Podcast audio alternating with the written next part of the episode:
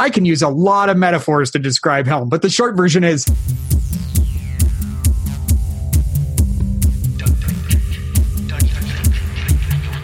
It's time for Arrested DevOps, the podcast that helps you achieve understanding, develop good practices, and operate your team and organization for maximum DevOps awesomeness. I'm Bridget Kromhout with a great show for you today. But first, a word from our sponsors. This episode is sponsored by Circle CI. Designed for modern software teams, Circle CI's continuous integration and delivery platform helps developers push code with confidence. Trusted by thousands of companies, from four person startups to Fortune 500 businesses, Circle CI helps teams take their software from idea to delivery quickly, safely, and at scale. Visit arresteddevops.com slash circleci to learn why high performing DevOps teams use CircleCI to automate and accelerate their CI CD pipelines. If you are like most of your friends in DevOps, you probably prefer using open source solutions for observability. But you also wish you didn't have to sacrifice scalability, performance, and simplicity. With Logz.io, you get the best of both worlds for your cloud environment. You can use the tools you love at the scale you need. Logz.io is a fully managed service that offers complete cloud observability for engineers on one unified platform log management and cloud SIEM based on Elk, and infrastructure monitoring based on Grafana. To give it a try for yourself, sign up for a free 14-day trial today at logz.io slash ADO and for your chance to win a free Logz.io t-shirt. The worst thing about the Arrested DevOps podcast is when it ends. You're left wondering what to do next. What are you going to listen to on your commute home? How do you occupy your time when walking the dog? What are you going to listen to during the quarterly all hands meeting? But fear not, dear listener, there is a solution. You need to subscribe to Software Defined Talk right now. It's a weekly podcast that recaps all the news in cloud computing, DevOps, and enterprise software. The hosts, Cote, Matt Ray, and Brandon Whichard, will keep you up to date on all things cloud while offering tips on how to optimize your Costco haul and how to PowerPoint. It's a fun, free flowing conversation that will keep you entertained and informed. What are you waiting for? Subscribe to the podcast today by visiting softwaredefinedtalk.com or by searching for Software Defined Talk in your favorite podcast app. Today, we're going to talk about Helm and the community. And I would like to introduce our guests, uh, starting with Matt Farina. Hi, my name is Matt Farina. I work over at Samsung SDS doing Kubernetes and cloud native things. I spend part of my time in upstream, part of my time doing internal stuff. And I've been doing open source software now for greater than 15 years. And so that's a lot of fun. I do feel like at some point you start saying over 10 years, over 15 years a while. At some point, I'm going to have to. I think I have 15 years in there somewhere. At some point, I'm going to have to take that out. Um, all right. So, welcome, Farina. Karen, Karen Chu, tell us about yourself. Hey there, I'm Karen. I'm a community program manager on um, for Microsoft Azure on the cloud native upstream team, and I joined Microsoft. Um, this has been about three years now through the Deis acquisition. Excellent uh, I feel like there's foreshadowing there. Like, spoiler alert, we're going to talk a little bit about Deis. So, which brings us to Matt Butcher. Yeah, I'm Matt Butcher. Um, I'm an engineer at Microsoft, uh, also joined via the Deis acquisition with Karen. Uh, my team at Microsoft is called Deis Labs. Uh, we do the open source development, uh, mainly container focused um, work with Kubernetes and, of course, Helm and Brigade and a number of other projects like CNAB that we're super proud of. Okay, so we got to start at the very beginning. A very good place to start. We'll go with the the superhero origin story of Helm. Like, what even is Helm? People have heard of it, but where did it come from? What is the genesis? And Butcher. uh, yeah, so the the one phrase description we always use when we're talking about what Helm is is uh, Helm is the package manager for Kubernetes. Uh, so if you think about when you're working on you know your Linux box or Mac OS or Windows and you want to install a new piece of software, you use a package manager to do it. Uh, when we were doing our making our first forays into Kubernetes, uh, we wanted to provide that same kind of experience for the people who were just coming to Kubernetes. We wanted to provide uh, people who are building packages or building software the ability to conveniently package it up, and we wanted to give people who were just starting out on Kubernetes a convenient and easy way to install stuff into uh, into Kubernetes, and so that was where we kind of came up with the idea behind the, the behind Helm and behind this whole chart thing. A chart is a is a package that Helm consumes and can install into a cluster.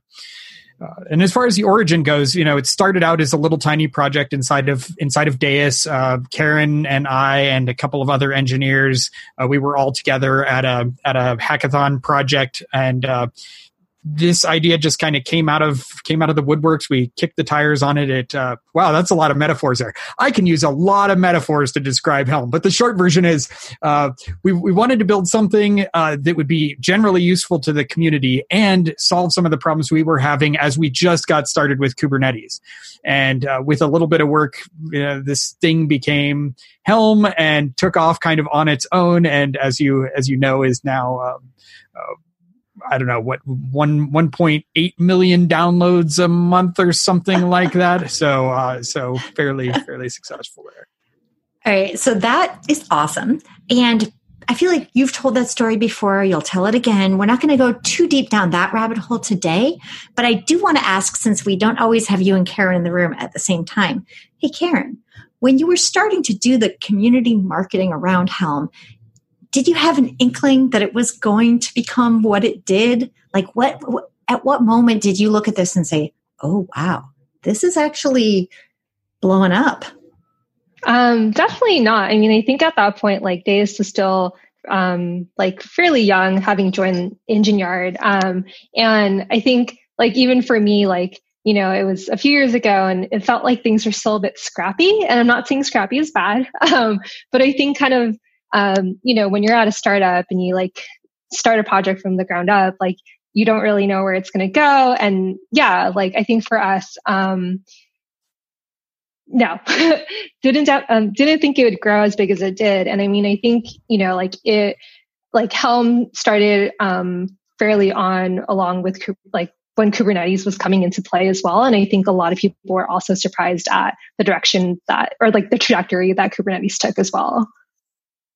You you were the one who put together the booth and all the original marketing stuff and everything for Helm for the very first KubeCon, right? Uh, yeah, yeah. I worked with Jana on that.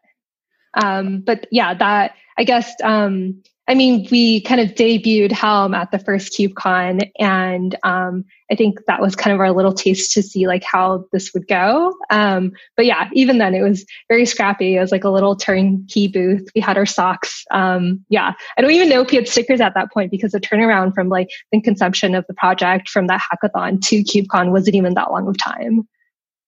Yeah, I think our booth was only like six feet by eight feet or something tiny. KubeCon itself had what, maybe a couple hundred people added? I yeah. don't remember. Ah, uh, looking back, hilarious. And I, am curious now. Of course, we had, we had a little foreshadowing because we mentioned charts. Uh, Farina, do you want to give us a sense of when did you come into this Helm excitement, and what is this charts thing that you are bringing to the party? I came in about two and a half years ago two and a half years ago. I had been watching Helm, and I've known uh, Matt Butcher for over ten years now. We we've done a lot of things together over the years, and I knew about this Helm thing. I've been watching it. Helm was a sub project of Kubernetes at this point, and I'm one of the co-chairs of SIG Apps that oversaw it. So I was intimately familiar with Helm on this, but I hadn't been a contributor. And then I started contributing in the charts area, and charts was well, the charts, so the charts repository that we have is a collection of community curated packages, basically. If you wanted MySQL or MariaDB or many other things, this was the community curated ones. In Helm 2, uh, the repository was accessible right out of the box. We've, we've made some changes since then. Um, but it was that. And, and it started off small and it grew really quickly. And I saw kind of an overwhelming load. And so I started coming in and contributing in charts. Um, and, and this is just the community curated charts because when you think about charts, the whole design that they originally had uh, was designed so just like um, apt repositories in, in Debian apt, different people could have their own repositories and use them in many different ways. It was like that, but we still had this community curated one. And so I stepped in to start trying to automate what was very much a manual process at the time because it looked painful to do all this manual curation over and over and over. And that killed me. It's like automate all the things. That is yeah. a wonderful choice. Yeah. I, when we first started the chart repository, we had hypothesized that we would have somewhere between 12 and and maximum maybe 30 charts in there uh, and and when it started taking off uh, i as one of the core maintainers on the code i had no idea what to do with the what to do with all these prs that were coming in and the changes because i'm not really as much of an operational person so um, when when matt and and I, I think probably at the time you joined Matt, there were probably what three or four other chart maintainers, and there have been over a dozen, I think, over time, right? But when you picked it up, it was probably around fifteen or twenty charts, and I'm not, I don't even know how many we have in there now. So uh, there, there were a few more maintainers. There were probably seven or eight when I jumped in, uh, and and there weren't as many charts, but it very quickly grew. It was probably fifty charts when I came in, somewhere around there. But it, it had grown uh, to hundreds of charts in, in the repository. And so you've got to think people coming through with small changes, additions, feature additions, updates to readmes across hundreds of different charts. And then you're manually checking these out. And sometimes it's YAML that's changing. And does it actually validate in Kubernetes? How does all this work? And so it's one of those areas where when I came in, so we had this guy Reinhard who was this amazing charts maintainer. Uh, he had all of these things. Like if he reviewed a chart, you trusted his reviews. And that's where I went to learn from. And my first thought was, I can't do what he does manually. So I started automating it. I captured what he did and started automating it in the repo. And, and so this will be a, a, quick tangent here. And so we created all of this automation where we linted charts and we linted pull requests. And then we actually tested them in live clusters to make sure everything installed. And it became this wonderful test suite built around what he had done as a manual process. And we actually broke that out into an independent tool called chart testing. Um, and that now the charts repository consumed, but we turned it into something others could consume as well. And so now this is one of the things the chart team offers to people who self-host repositories is this wonderful tool called chart testing that lints your YAML. It can test different configurations of your charts being installed into a cluster if you expect customers to do things in different ways or users. Uh, it's got all kinds of neat features. Um, and it's driven by the, the charts folks in automating what used to be manual processes. That is very actionable. And so we'll definitely have a link in the show notes. Um, I say that so that we actually do. I want to I want to make sure that we're talking really quick about. Oh, go ahead. Oh, I, I, wanted to piggyback one more thing on there because I think uh, uh, there were there were really four distinct phases of how that whole chart story uh, unfolded. The first was kind of the Wild West days when we started the repository and thought, "Oh, this will be great," and then uh, then with Matt and with uh, Bitnami and and with Reinhard, the, the second phase started where we went from oh this is a chart you know throw anything in here and we'll just package it up and release it to here are some good design patterns uh, I remember Matt and Reinhard and Adnan from Bitnami produced this documentation for best practices for chart development, and I read it and learned a bunch. I'm like, I shouldn't be learning things about the software I wrote from this, but it was great. It was the first time that I really started to understand the rigor uh, through which uh, these uh, these maintainers uh, examine the charts. And then the third phase was the one Matt alluded to or described strongly this kind of uh, turn from manual checking into automated tooling. And then the last one, and the one that I think uh, we, we should all be most proud of, of in this regard, is that uh, th- that tooling became generic to the point where other people would be able to use it. So we had gone from a Wild West repository to some canonical uh, guidelines that could be programmatically applied to anyone's chart repository. And, and, and, you know, along the way, as as it went from the Wild West to this, we actually saw a, a neat transition, right? So charts started off there. Charts have templates for Kubernetes manifests inside of them. And the values and the replacement for the templatizing was very much Kubernetes structured in thought, just basic replacements for Kubernetes variables, so to speak, Kubernetes properties. And it actually grew into having business logic and design patterns around the chart so you could encapsulate things. So, for example, you could specify here's the URL that we want to expose an application at. And then all of the things that needed to be created to do that around it would then be created and configured for you, sticking the kinds of values in the right places. It wasn't so much a, a replacement pattern. It was logic inside of those charts to simplify your work as somebody who has to go install it.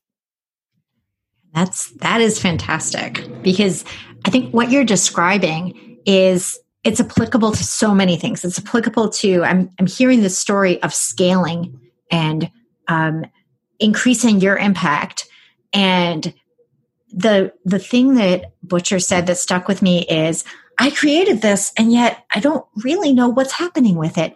And that's actually a good thing. And it's that's making me think I want to actually ask Karen about contrast like the first Helm Summit with even the next Helm Summit that we did with CNCF support. Like what did that that kind of scale from small indie scrappy to hey, this is actually a little more. Can you talk a little bit about that scaling experience? Yeah. So for the first Helm Summit, um, I did that right after, or like a little bit after we had gotten acquired. Um, but this was before we became a CNCF project. Um, so, um, it, again, I'm going to use the word scrappy here. it was a little bit scrappy.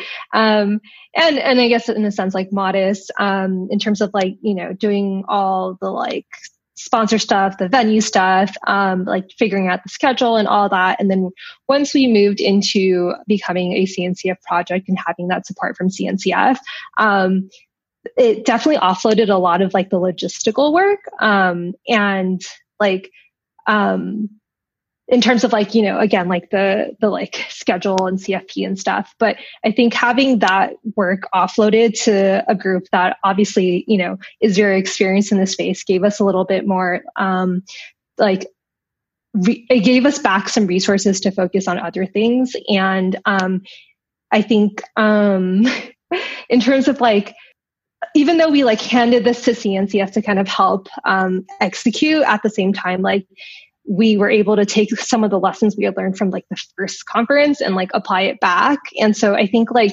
between the two conferences, like obviously you can see that it's a bit more scaled, but I think we try to keep some consistent matters there as well in terms of like just like the nature of the conference not being very salesy, being very technical, um, and also just like um, yeah, not being flashy. it's a weird thing to like focus on, but um, yeah, like we try to make it you know, like about the technology and not necessarily like the glitzy parts of conferences. Um, but again, yeah, I think just utilizing the resources that came from CNCF, um, like in that sense, that, that like allowed us to scale to a bigger audience, but at the same time, like by keeping in mind kind of like what our true message and like efforts were focused on, we were able to keep things consistent while scaling. Yeah, I, I actually want to say the first Helm Summit was one of my favorite conferences that I've been to. Uh, and it was actually because there were different style tracks. Um, there were different time limits for speakers. There was roundtable time. It was this great opportunity to hear technical talks from a wide variety of people, people who develop it, people who use it. And yet we still had a small enough intimate setting where we could talk to each other. And, and it's a major contrast from the CNCF conferences today that have, you know, over, well over 10,000 people, right?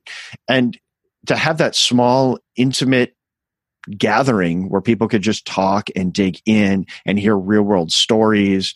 And you could it didn't have that overly vendor feel. It had that very much we're people who are getting stuff done and being useful feel. And it was fun. So i give props to karen. That was an amazing conference. Yay. Um, i just want to add on to that like with our second conference um, like even though we had more resources i think um, even just like trying to keep towards the small intimate setting like we didn't try to like upscale this to you know like a thousand people it was still definitely a smaller group trying to hold that same culture that we had with the first conference Right. So that's really important, right? Like maintaining the sense and the feel of your community wherever you're taking it. But, and this is, I think, one of the core questions of open source that I think you folks have some really good insight into, which is okay, cool, your open source project is really popular. And now it's huge and your issue queue is full and people have lots of drive by PRs for things where you're like, I know we said pull requests accepted, but what is this? Like, how do you connect with the community when the community is is variegated and wants many things, and some of those things are confusing and vexing? Like, how do you deal with that? How do you deal with that?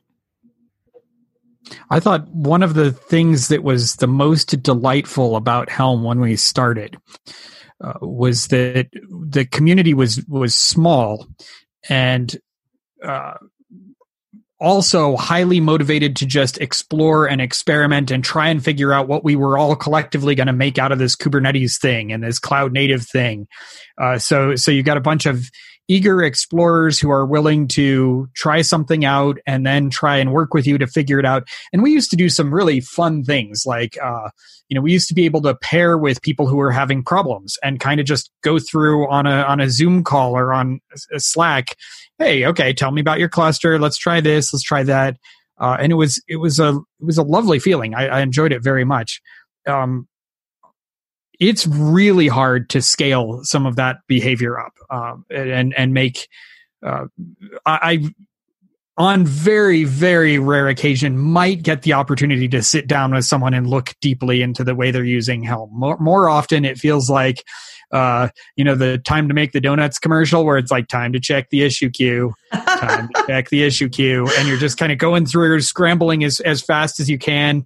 And we got to the point of where the issues felt like dialogues to really the first few interactions are almost robotic, right? Uh, can you provide more information? Can you fill out all the fields on the template and not just two of them? You know, that kind of thing until you can actually dive in.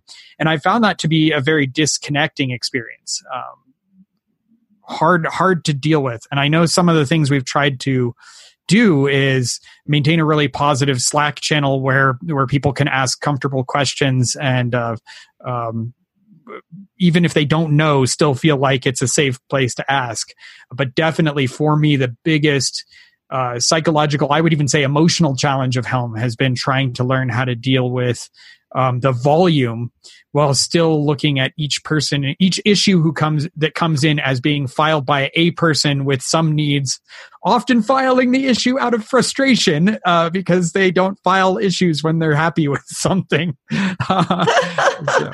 okay that is true. I think most people don't go to an open source project and find the issue button the open new issue button i love your software so what do you think farina how do we continue to go a trajectory of good curation and response.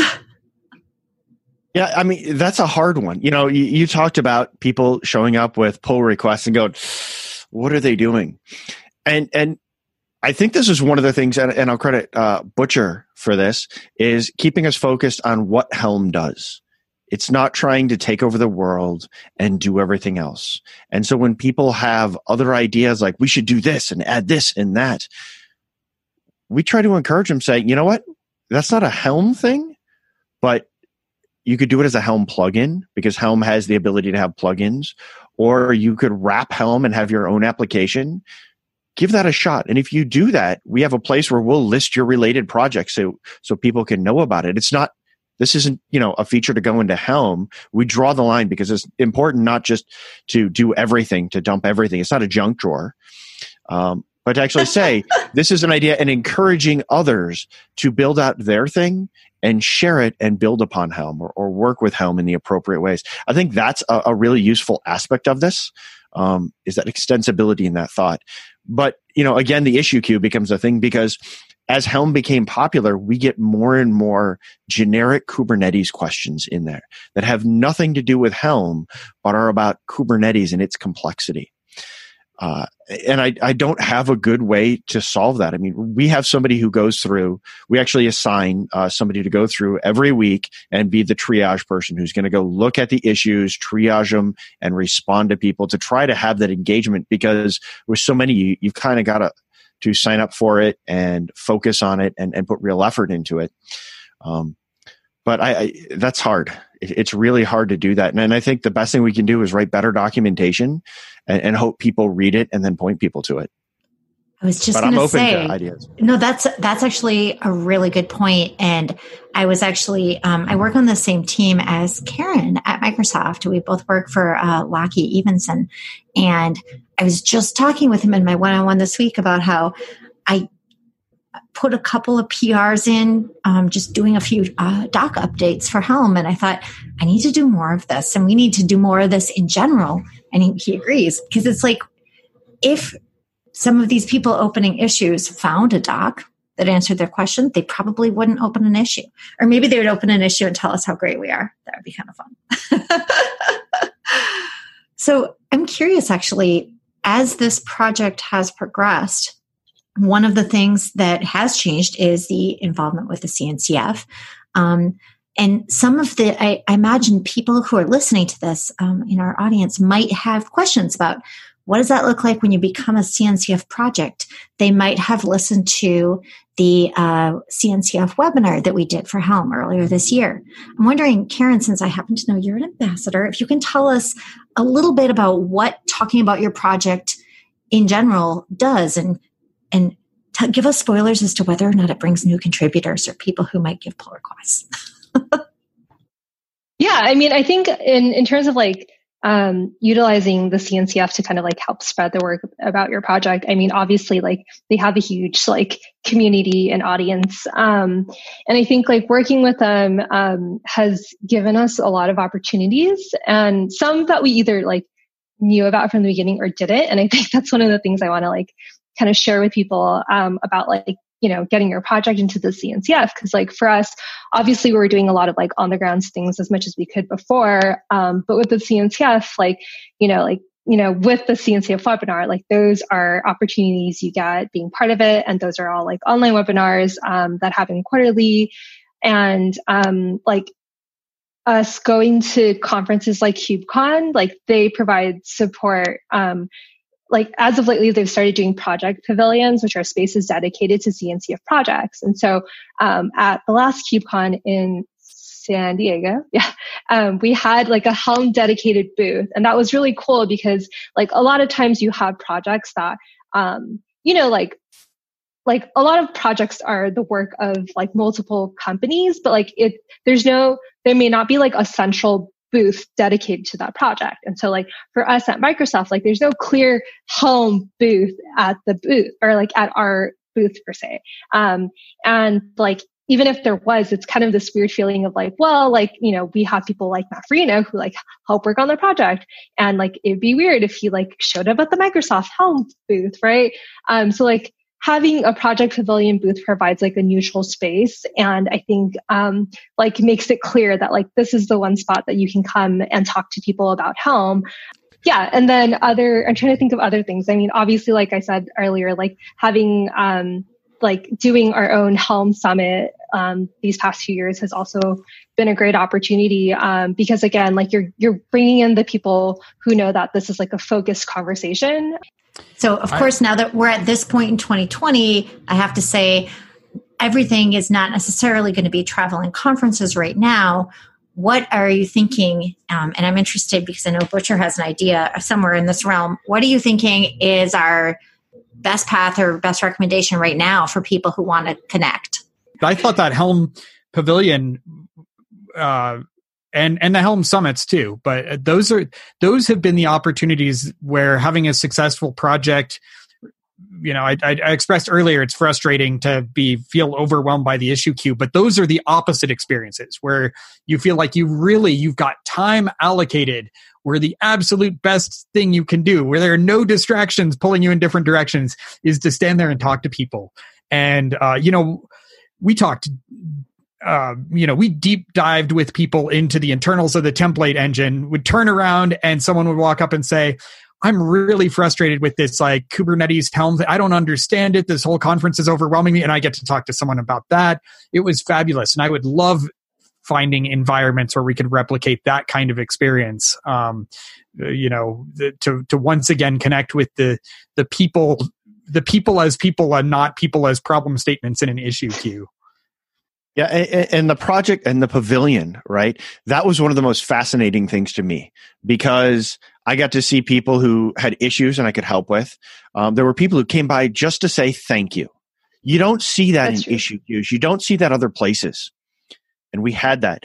And uh, it was an opportunity to meet people from other projects or people who just wanted to come brainstorm on ideas around it. And as an engineer who loves to solve problems, having a problem and brainstorming around those things with other people who are excited and interested, that's a lot of fun.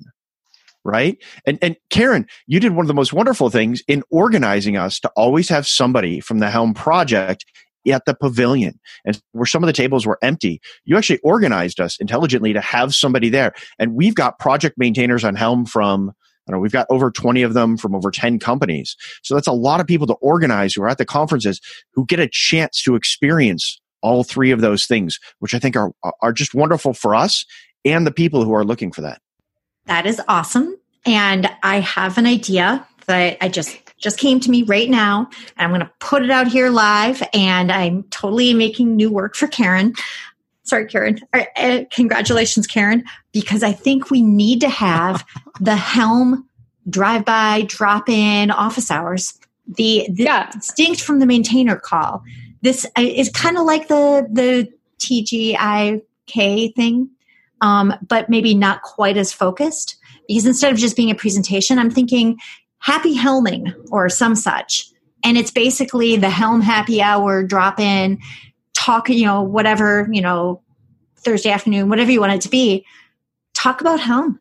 Replicate that serendipitous experience. Yeah, the feel good experience. Um, I definitely, I, yeah, I, I mean, I think as of these days, like there are so many virtual conferences going on. Sure. Like, right and it's just like popping in listening to people talk um, but i mean in terms of like you know stuff that i've done like with our team and just like socially, right? It's like it's nice to have these breaks where you like show up and there's no like clear agenda necessarily, but to like feel better and relax. And yeah, um, and I, I think that would, um, yeah, it'd be probably like the optimal way these days to like be reminded as to like why we work on this stuff.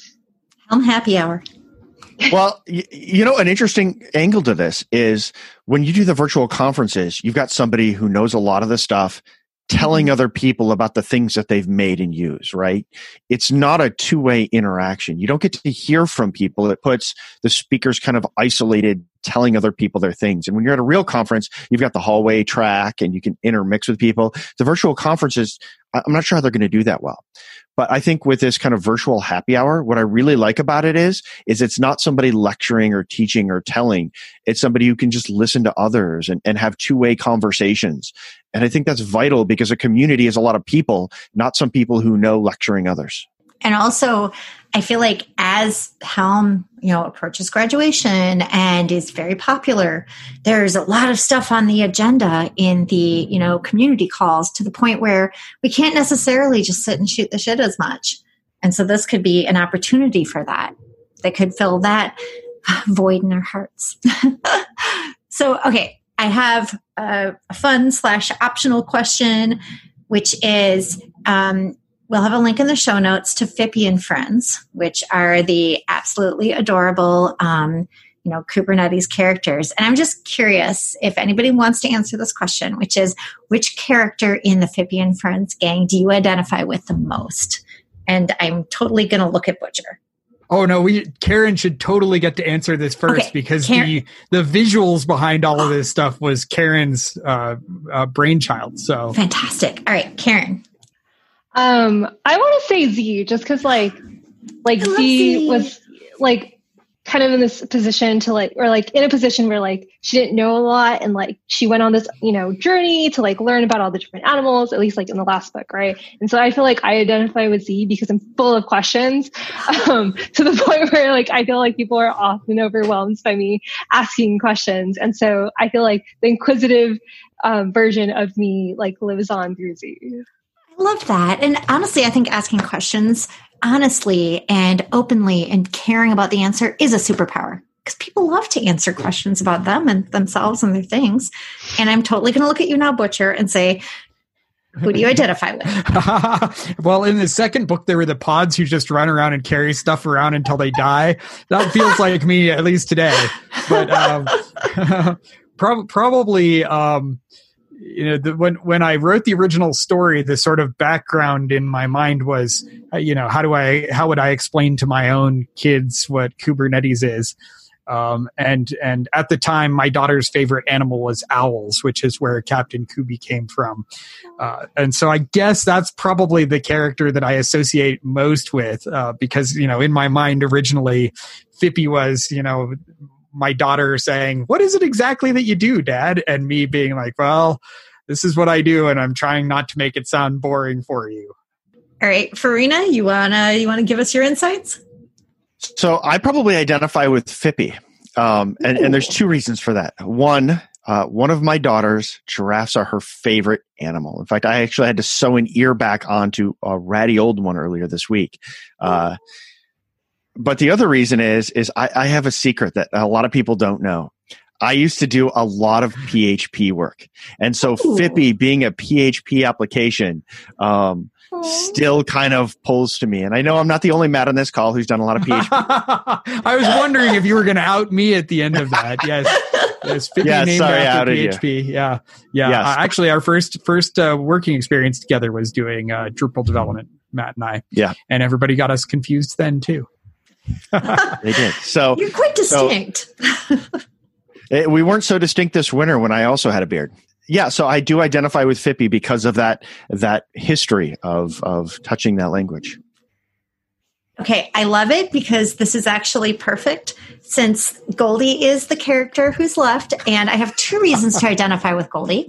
One, um, I went to the University of Minnesota. Their mascot is Goldie Gopher. Um, Goldie Gopher is terrifying because it's literally a person in like a human shaped sized gopher costume. And it was giant and it would like come up to you sometimes on the quad and want to like take pictures with you. It was just, yeah.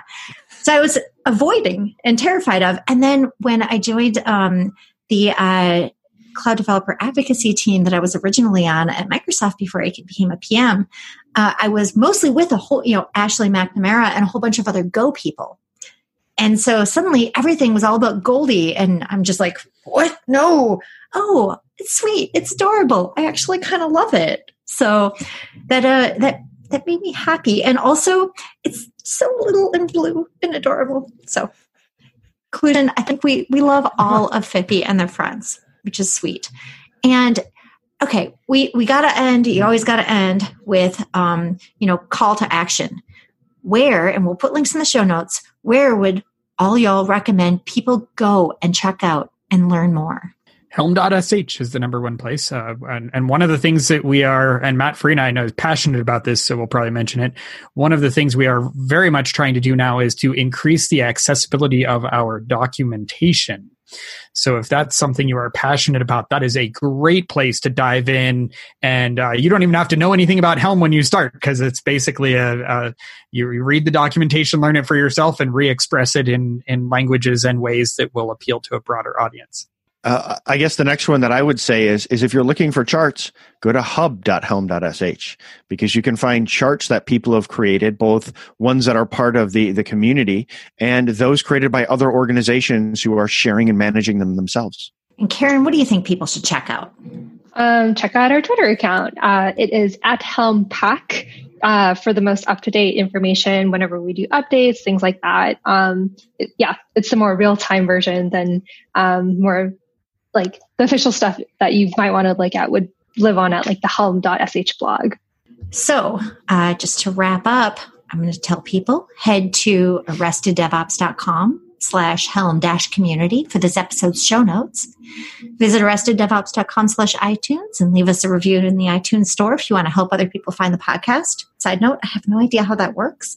I'm guessing they must have some kind of algorithm that waits if people have been reviewing it lately. But wait, do they have to be like many starred reviews or do you show up if you've been getting a whole bunch of one star reviews? I don't know. Um, but we're also on Spotify and iHeartRadio if you're into those. Uh, thank you so much to Matt and Karen and Matt for joining us today. Yeah, thanks for having us. Thanks, Bridget. Thanks for having us. Excellent. I'm Bridget at Bridget Kromhout. This is Arrested DevOps. And remember, there's always DevOps in the banana stand.